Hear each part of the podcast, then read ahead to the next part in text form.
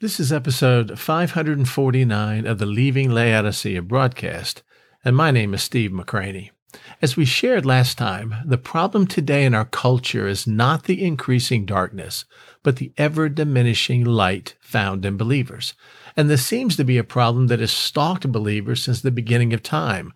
We find it in both the Old and the New Testament. It's not that our enemy is too big, but that we make our God too small. And we make him that way through our doubt, our fear, our insecurity, and our lack of faith. So, how can that change? Simple. We just have to see God for who he is and not who we think he is after we've stuffed him in a box of our own understanding and left him there on the shelf. And we allow our lack of faith to do that all the time. Today we're going to look at David in Psalm 18, just the first three verses, and see how David encouraged himself in the reality of who God is and not who our culture wants us to believe he is, which is impotent, distant, not caring, and apathetic to the cries of his children. And quite honestly, nothing could be further from the truth. So join us today as we watch David grow in his faith in the midst of great trials, and in doing so, learn how to leave Laodicea behind.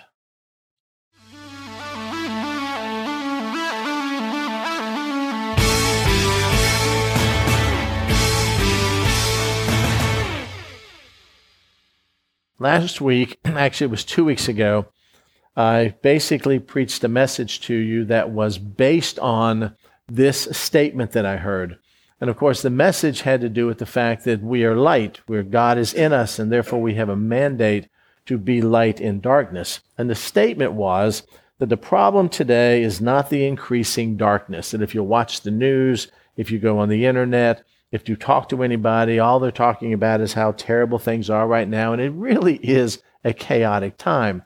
Just the headlines today talking about Putin um, threatening low grade, low yield uh, tactical nuclear weapons against the areas of Ukraine that they have now lost to the Ukrainians. And it's like a proxy war going on. You had the pipeline that was obviously sabotaged, some people say even by our nation. We are in October now. So, as usual, there will be an October surprise so that we'll not vote according to all the stuff we've talked about this last year. Instead, it'll be something new. It's a really cataclysmic time we're living in. We just had this hurricane wiped out huge sections of uh, Florida. I um, I was born in Florida. I grew up in Florida. Um, very familiar with Fort Myers and all that area over there. Uh, I we were down there through so many hurricanes. But the fact is, I've never seen any devastation in Florida like I've seen recently. I mean, it's just terrible things that are going on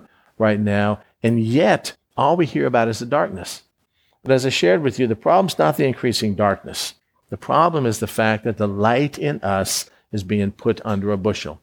That our light, which dispels darkness, is getting dimmer and dimmer and dimmer. And all, as Edmund Burke once said, all that is necessary for evil to flourish, remember the rest of that? Is for good men to do nothing. Rephrase that. All that is necessary for darkness to dominate is for the light not to shine, for the light not to be the light. Jesus talked about in John chapter 3 that the darkness hates the light, wants to stamp out the light, because the light, by definition of being the light, exposes the deeds of darkness. When you express and show your light in the world right now, you will face persecution. Sometimes that persecution is really off the wall like SWAT teams and FBI agents coming to your house at 6:30 in the morning and arresting you in front of your five kids and hauling you off because a year earlier you had a confrontation with a man in front of an abortion clinic. Do you remember that this week? It's insane the things that are happening right now. But if you want to phrase this differently, our enemy is not too big. It's just our God is too small. He's not, but our perception of his is. Our leaning on him is. It's, it's like we struggle with, I know God can, I just don't think he will. And we make him small by our fears, our doubts, our insecurities, our lack of faith, and, and it, it, sometimes it's debilitating. But what I want to encourage you with today is to let you know that all of that can change. Every bit of it can change, and it can change today. And all we have to do, He's not going to change.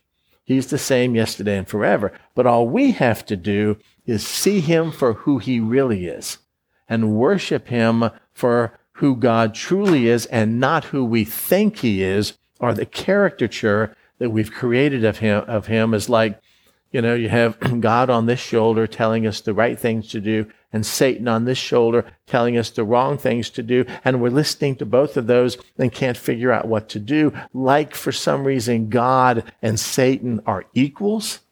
Not at all. But sometimes we view life that way. And once we shift our thinking, everything changes.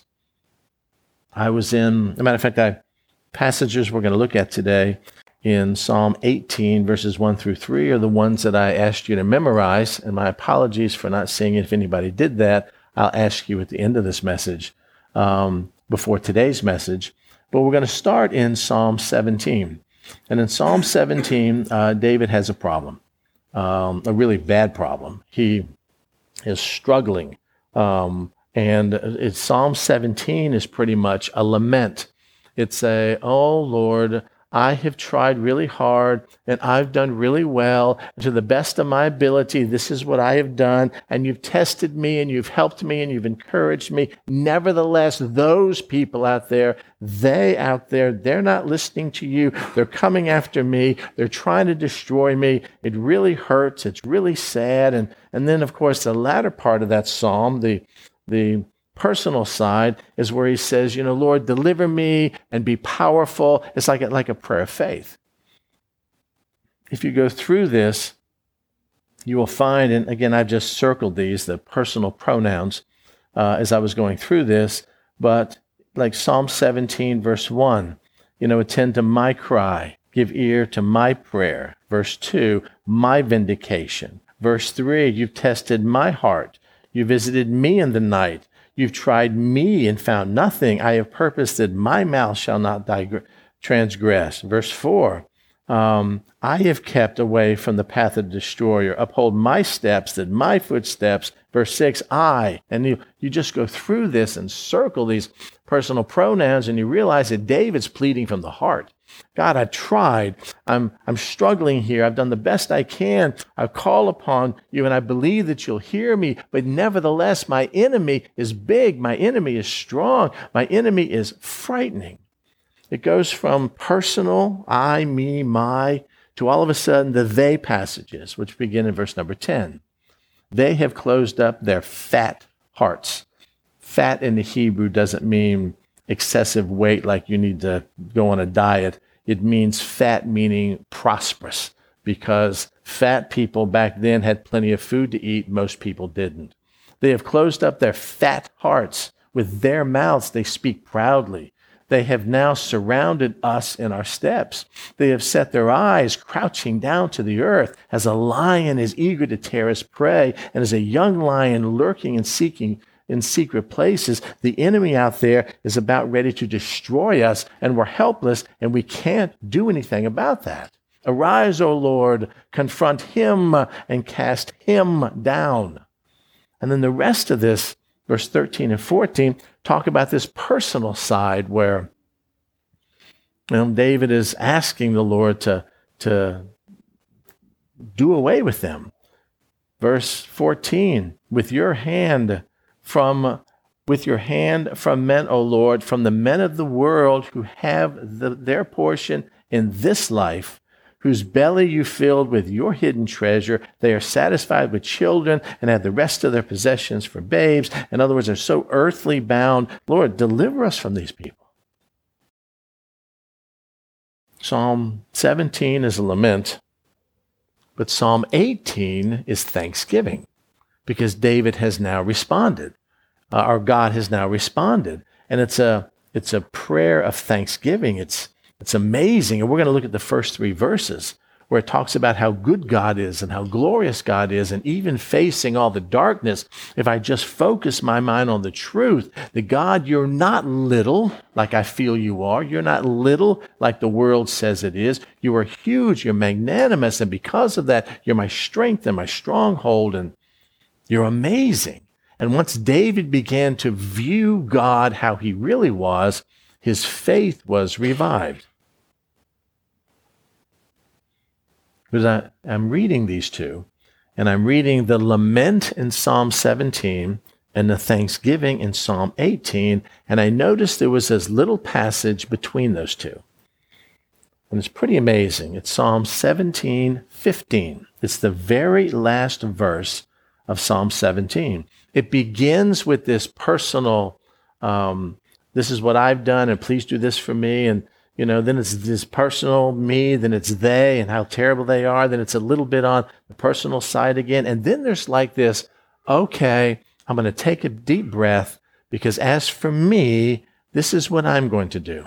As for me, this is how I'm going to live my life. In the middle of turmoil, in the middle of stress, in the middle of terrible times, I choose not to be like everybody else. Instead, I'm going to be different. Look at this verse. As for me, my lot, because you're sovereign God, or my, um, my ambition, God, as a servant of yours, as for me, I will see. That's future.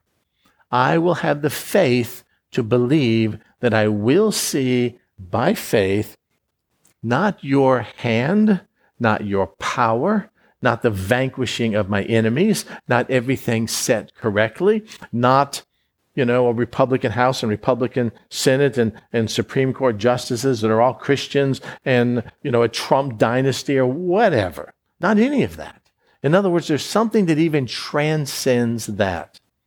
Transcends your hand, transcends your armor, transcends it all. As for me, I will see your face. I will see your intimacy. I will hear your voice. I will have the mind of Christ. I will understand my life is held in your hands. I will see your face in righteousness. And I will be, this is faith again, I will be satisfied. And that word means to be filled, to be satiated, to be full, to want nothing. I, I, I don't need any more. I will be satisfied when Every time you see a when passage, circle it. That's a, that's a time indicator. When I awaken in your kingdom, I awaken with my enemies vanquished. I awaken with all of them under my feet. I awaken victorious. No, I awaken in your likeness. So, Dave, um, what, what are we saying here, David? I'm saying this I'm, I'm overwhelmed. I'm lamenting. My enemies are, are round about me. It's, it's, it's a terrible time right now. I've got Saul wanting to kill me, and later on, Absalom is going to turn against me, and things are going terrible right now. And, you know, I'm doing my very best, Lord, to try to serve you, but nevertheless, they, they don't want to hear what I have to say. They speak proudly. They've surrounded us. They, they're like a, a lion ready to devour us. But you know, nevertheless, victory and um, deliverance would be wonderful. But what I really want, God, what I really want is to see your face and to be like you. If you will just make me like you, I'll be full and satisfied and want nothing else. Just to be like you. I'm reading this. I stopped right there and spent some time praying about it and kind of taking my own desires for our world right now and, and funneling through what David's desire was and ended up kind of wanting. And, and so then I began looking at Psalm 18. Psalm 18 is a psalm of thanksgiving. And Psalm 18 is one of those amazing psalms that is not only listed here, but it's also listed in 2 Samuel 22. And to give you a little history, Psalm 18 was written probably between 2 Samuel 10 and 2 Samuel 11 and 12. In David's life, in 2 Samuel 10, They finally defeated the Amorites, and all of David's enemies were put under his feet. And then there's this pause between uh, chapter 10 and chapter 11, because chapter 11, of course, begins the dark side of David's life, the whole deal with Bathsheba.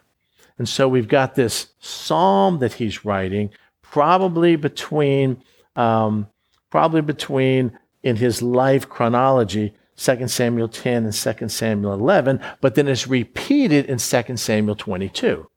And in 2 Samuel 22, David is old. In 23, he dies. In 22, he is old. He's looking back on his life. And so he repeats this psalm kind of as a testimony to the Jews at that time, talking about God's faithfulness in his life, even when he was not faithful. And it's, um, it's pretty amazing.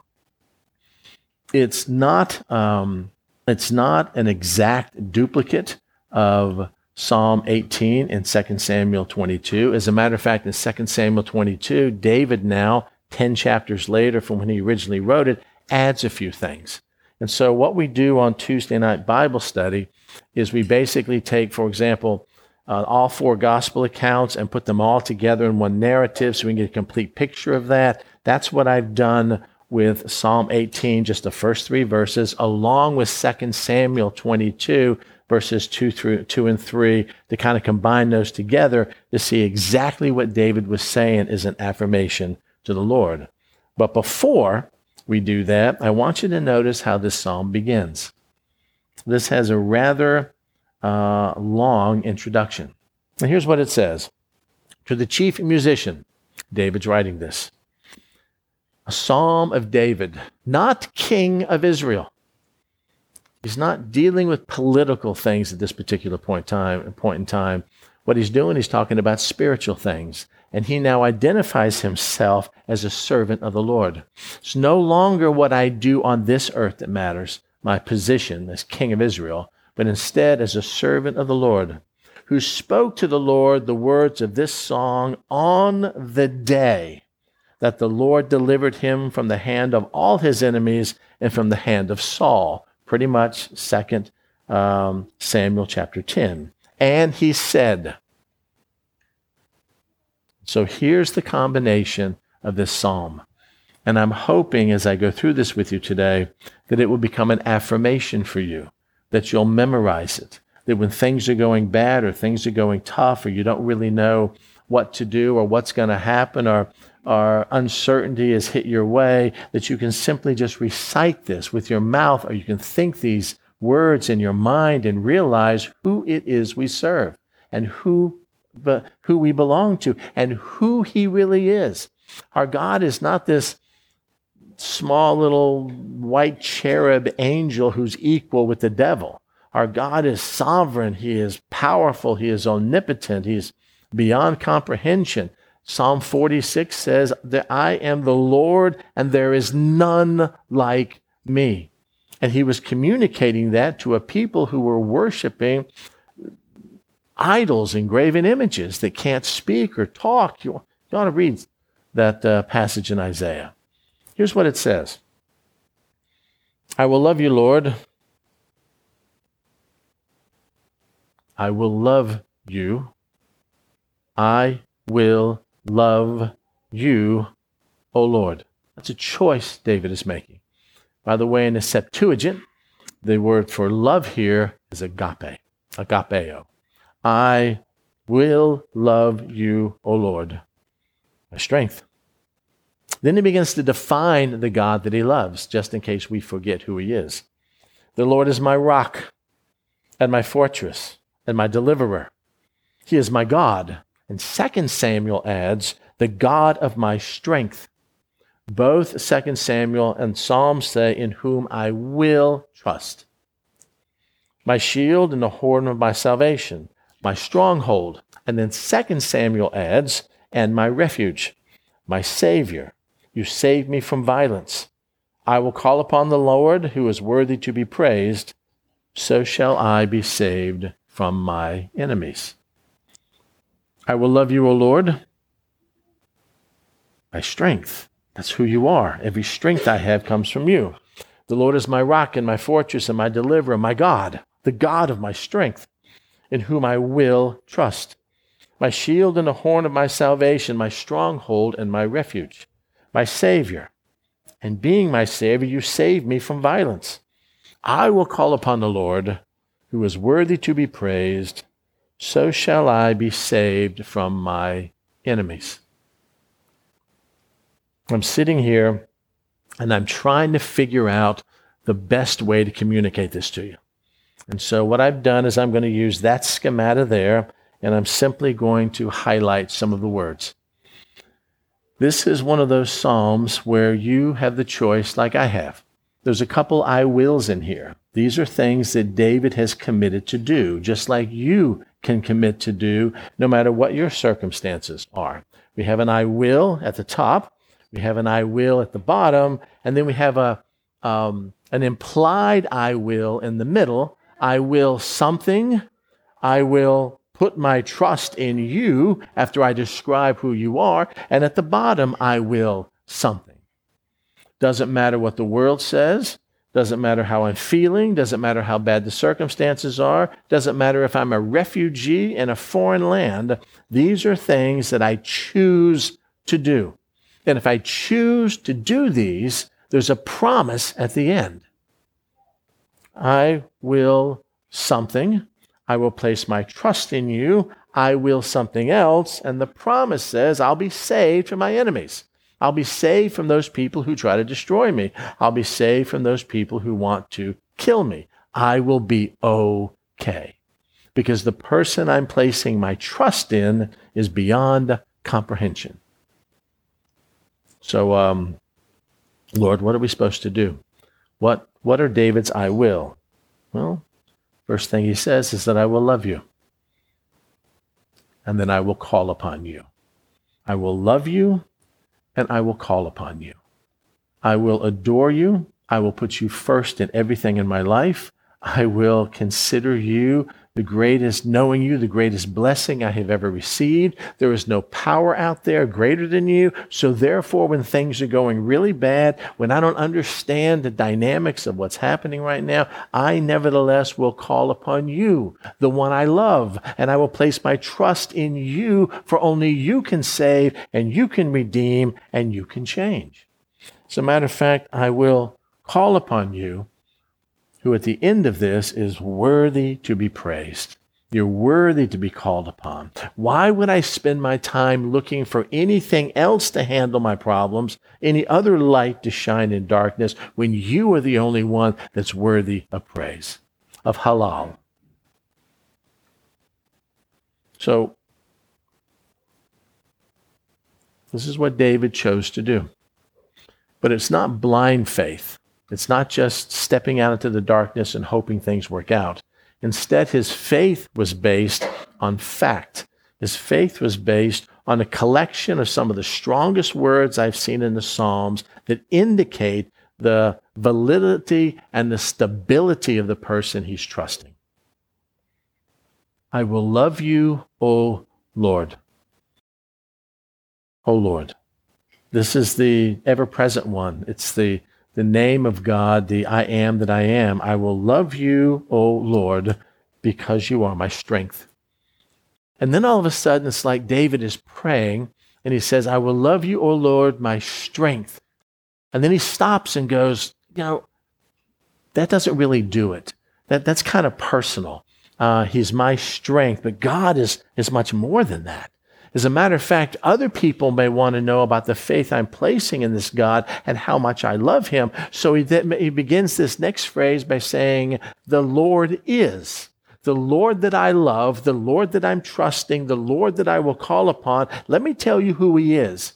So those of you who lack faith will understand that my love and my trust and my desire to call upon him for help is founded on something far greater than wishful thinking. I will love you, O Lord, my strength. Why? For the Lord is my rock. I started, uh, again,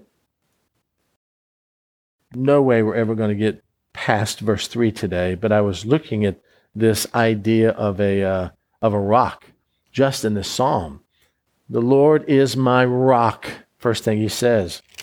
And I turn to verse 31. And it says, For who is God except the Lord?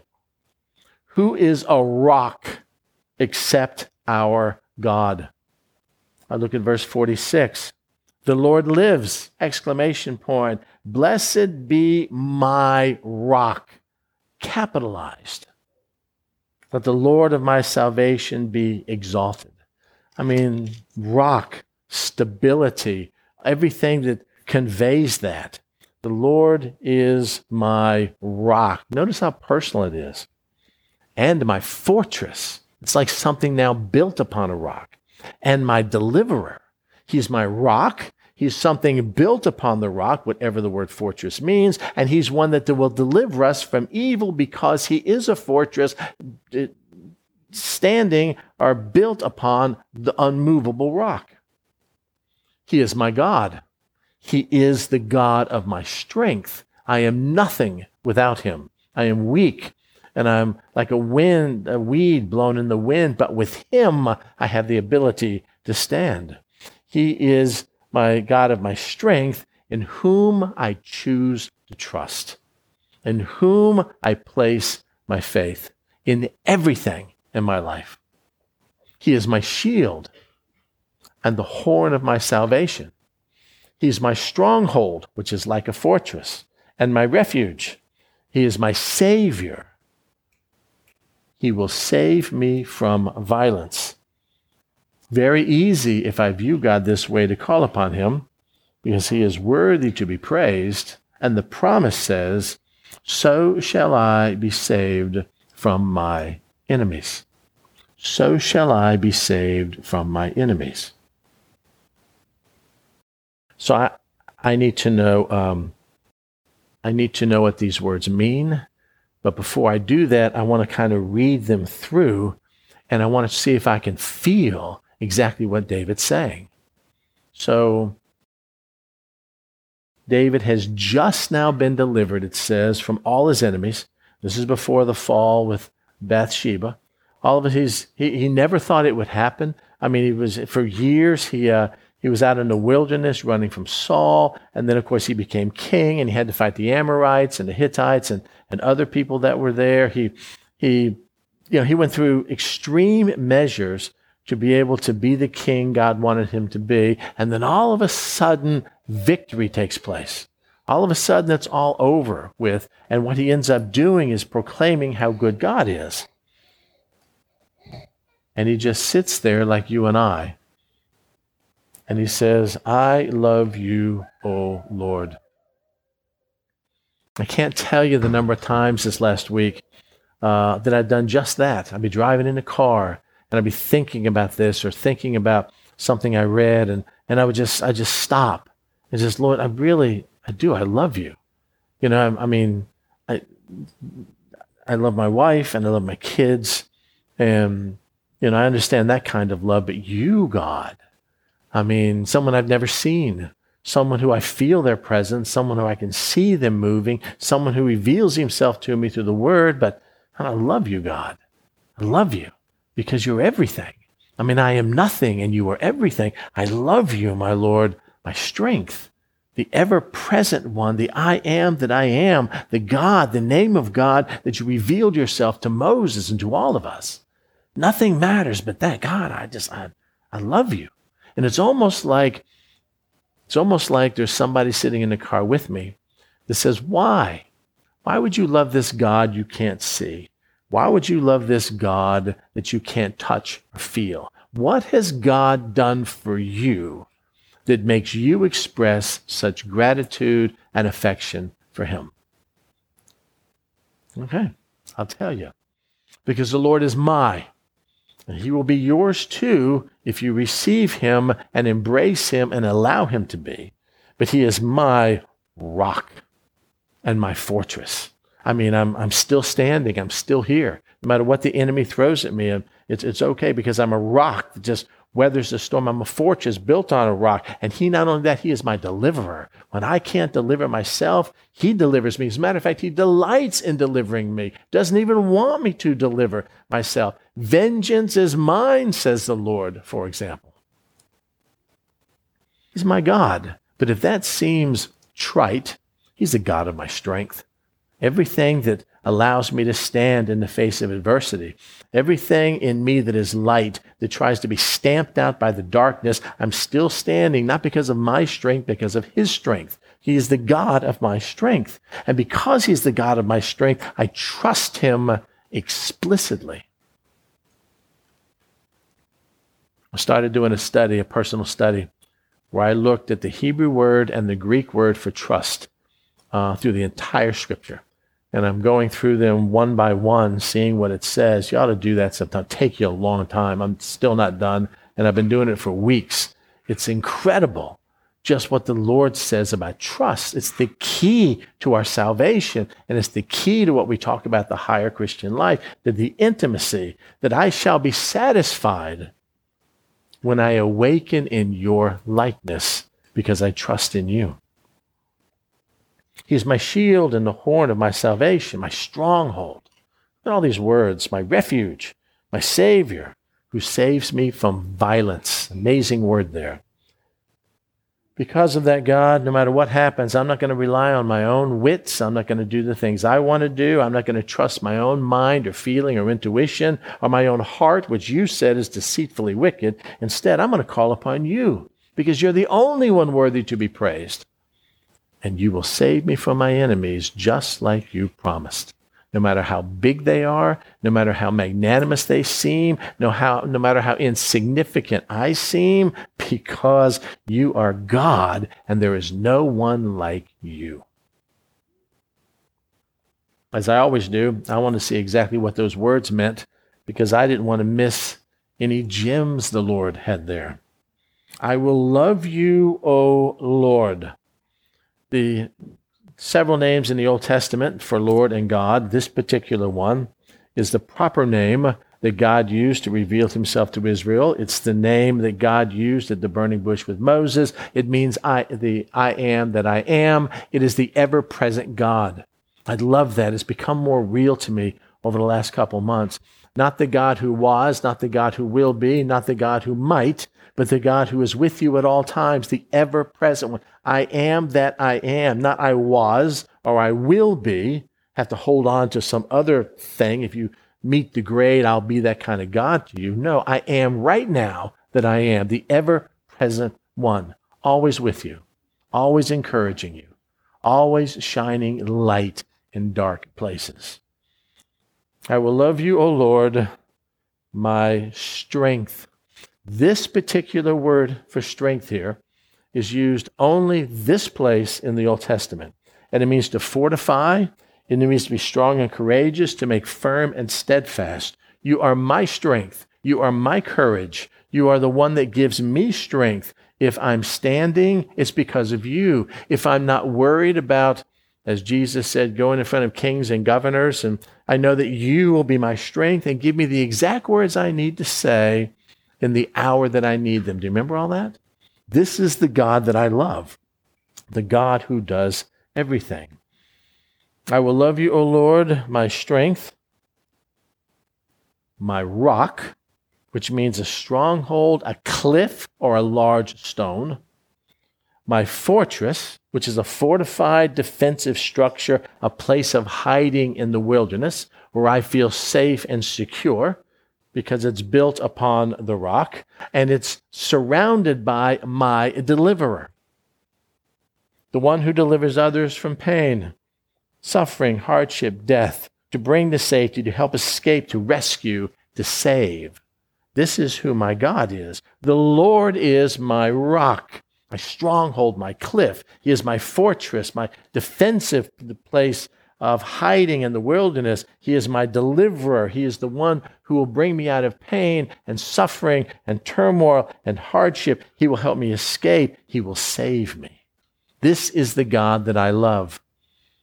And this is the God that I serve, David is saying. Lord is my rock and my fortress and my deliverer, my God or the God of my strength. Different word for strength here. This refers to a large rock like a boulder or a rock wall or a mountain. In the beginning, it is He is my strength, but now he is the God of my strength. And this is even bigger imagery here. He is the God of the mountain. He is God of the, of the cliff. He's God of this m- monumental rock wall that protects a city, a fortress. This is my God, in whom I will trust. And by the way, this is where it all hinges. You know, we can sit here and talk all day long about who God is, but if you don't believe it and you don't trust Him, you receive none of the benefits. None. I mean, it's like He sets this massive table in front of us for the banquet of our lifetime, but if we refuse to go in and sit down and eat, for whatever reason, it's all wasted on us. It's ours by our inheritance, but it's wasted on us because we refuse to partake. And partaking comes from trusting in the Hebrew, the word means to take or seek refuge, literally to seek shade from a tree, place of, of safety and security, or to find a safe location. I am um, I am 67 years old. I got saved when I was 28, and I can honestly tell you that uh, being under the wing of God our being in the shade of his tree, our being in whatever safe location he places you is the best place to be ever. Would you not agree? Ever. And it comes from trust. I will trust you. I'll trust you that you've got this plan. I'll trust you that you know what's going on. I'll trust you that you really care about me, that you've not just left me off the language on my own, that your word is really true. And when I do, God becomes every one of these things to us experientially, not just theologically. God of my strength in whom I will trust. He is my shield. Oh, well, this is what happens in the middle of a battle you know, it seems like the other passages talk about what happens when we're, you know, not in combat, but now we're in combat. And he now is my shield. He's my defensive piece of armor that's used to block blows and other forms of attack from the enemy. It means protection. Literally, it's used in the book of Job as the scales of a crocodile. That imagery just got me. That's, that's who he is. When I'm under the attack, it doesn't say that I'm, I'm supposed to worry about things. In other words, when the attack is coming, Paul says in Ephesians 6, the 6 that I have the shield of faith, which extinguishes everything the enemy can throw at me. And here, God is that shield. So everything that comes my way never gets to me because it's protected by my shield, by God Himself. He is the horn of my salvation. The horn, of course, talks about strength, like the horns of an animal or even the horns of the altar. The uh, horns of my salvation, which is the act of deliverance, where God is rescuing me from harm and placing me in a place of safety and liberty and freedom. My stronghold, like a high place, and my refuge, a place where I go to escape or, or flee from, from danger, like a retreat. My Savior, who's personified now as the one who rescues and delivers me because he saves me from violence. I want you to look at the Hebrew word for violence. Recognize that word? It's Hamas. You know what Hamas is? We've all heard of Hamas, have we not? Palestinian terrorist group that always wages war against Israel? Gosh, I wonder if it's a coincidence that the very name of that word means cruelty, damage, injustice, or to do a wrong against someone undeservedly. So, what will I do? And this is where faith comes in. Well, I will call upon the Lord. I will summon, I will invite, I will invoke, I will pray to him. I will beseech him as a child talking to their loving father. I will call upon the Lord, the ever present one, the one who revealed himself to us at the burning bush. I will call upon God, who more than anything is worthy to be extolled because of his greatness, to exclaim, Hallelujah. I will call upon the Lord, who is worthy to be praised and I shall be saved from my enemies. And the Hebrew word for enemies implies all sorts of enemies. It's not just defined to military enemies. It's, it's personal, your personal enemies. It could be you. It, it, it's your national enemies. It's an enemy of God or just a, any general foe or adversary. It's like this blanket term that lets you know that you will be saved and delivered from anything that comes your way when we call upon Him. Um, this is a this is like a mantra. This is like something that you need for a faith affirmation. I um, I was watching uh, Facing the Giants this last week for the 375th time, and uh, I don't know. It really just hit me. I hadn't seen this before. In that movie, um, he's at the end of his rope. Um, the co- the team or the parents want to get rid of him. He has a losing record, and you know, they're going to fire him. He uh, he's unable to produce, uh, give his wife a um, a child. His uh, head doesn't have any money. His car's breaking down. I mean, it's just really in despair. So much so, there's a scene where he's just sitting at the table with his wife, holding his face, crying in his hands, going, "Why is this so hard?" Wakes up that night, spends a lot of time in prayer, realizes God is God, makes some faith affirmation, and everything changes. If you remember the scene, he walks out early in the morning into this like peach grove, and he's standing there with the light shining, and he opens up his Bible and he quotes, quotes Psalm 18, 1 through 3. It says, I will love you, O Lord, my strength. The Lord is my fortress and my deliverer, my God, my strength, in whom I will trust, my shield and the horn of my salvation, my stronghold. I will call upon the name of the Lord, for he is worthy to be praised so shall be I be saved from my enemies.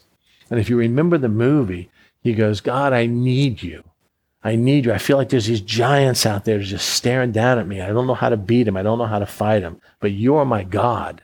You are on the throne. If you don't want me to, if you want me to have another job, so be it. You don't want me to have any kids, we won't have any kids, but you are my God.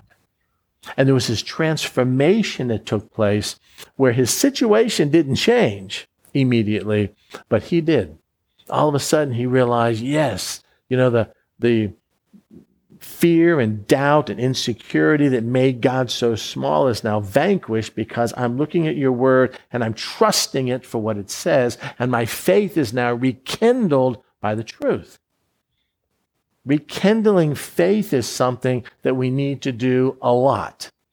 Matter of fact, Paul is sharing this in his last letter that he's writing to his son in the faith in the very first chapter.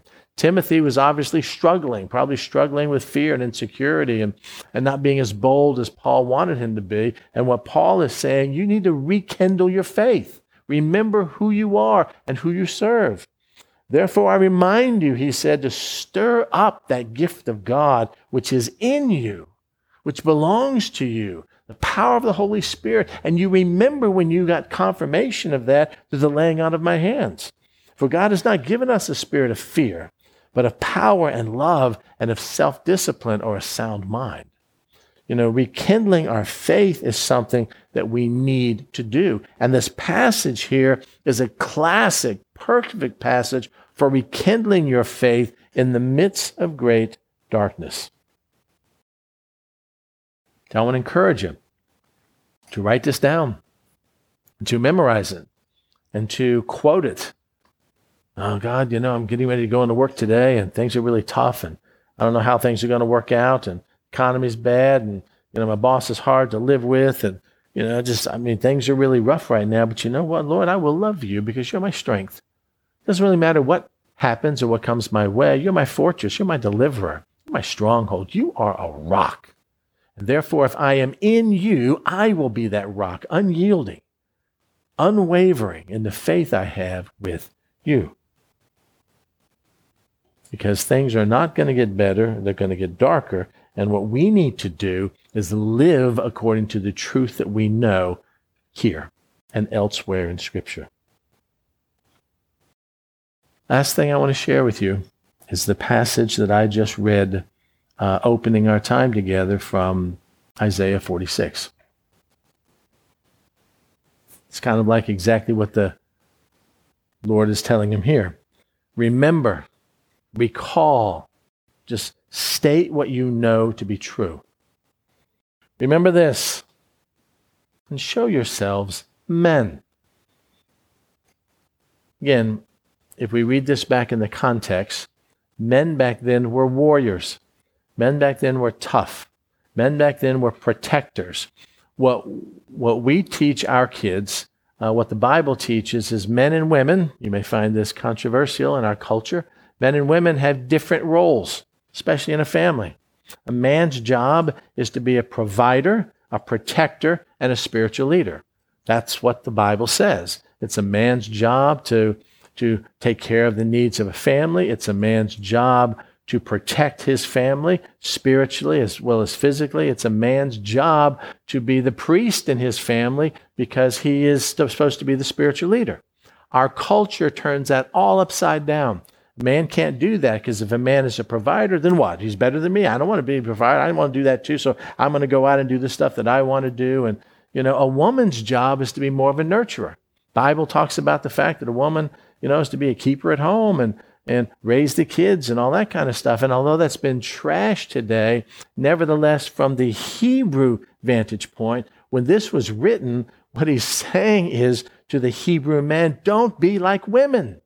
Be strong, be courageous, literally be unflinching and unblinking in the face of adversity. The John Wayne sort of guy. Got to get through me um, before you get to my family, rather than, well, I don't want to impose and stuff of that nature. I mean, our whole culture, even the church, has turned this upside down.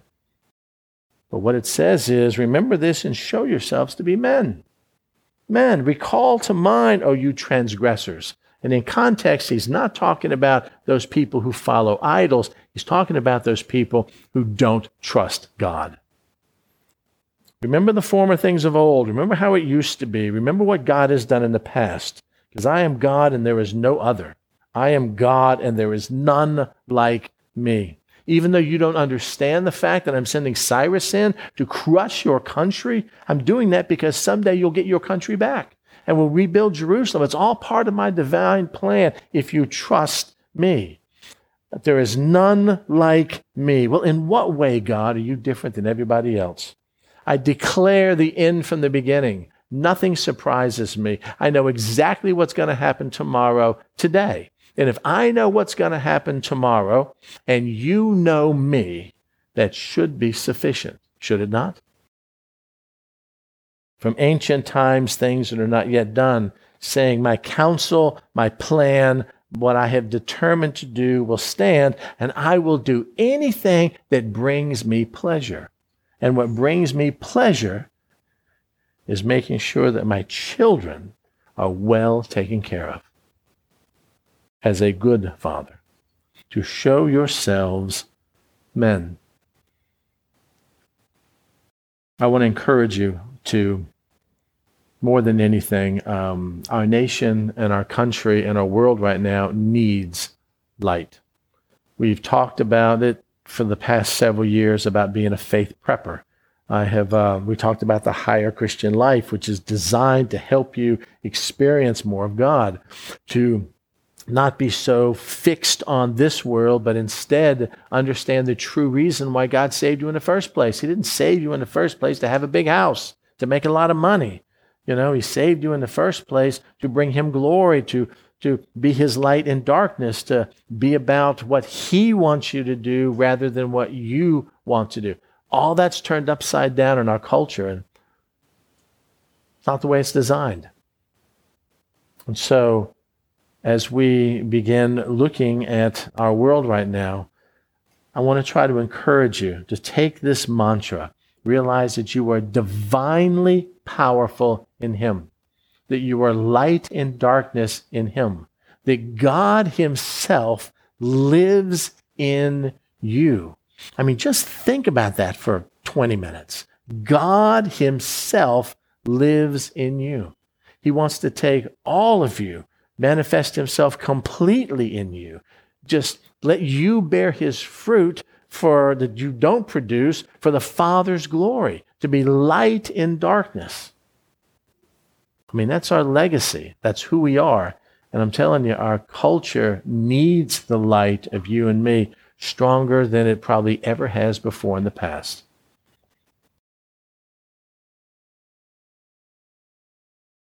So let me encourage you. There's nothing to fear because God knows exactly what He's doing. God can do anything He wants to do. Our Father is in His heaven, my life verse, Psalm 115, verse 3, and does whatever He pleases. We just need to yield ourselves and trust Him. And then leave the results up to Him. Amen? Read this passage, commit it to memory, recite it three or four times during the day. Facing a tough situation, God, I will love you, God, no matter what you send me through, because you're my strength.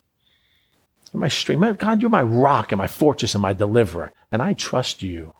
What do I care what the world says? Because I trust you. You're my shield when they come at me, and the horn of my salvation. You're my stronghold. And you know what? I'm calling on you right now because you're worthy to be praised. And I believe, one way or the other, however you choose, You'll save me and deliver me from my enemies. And I will rest and trust in that. Let me pray.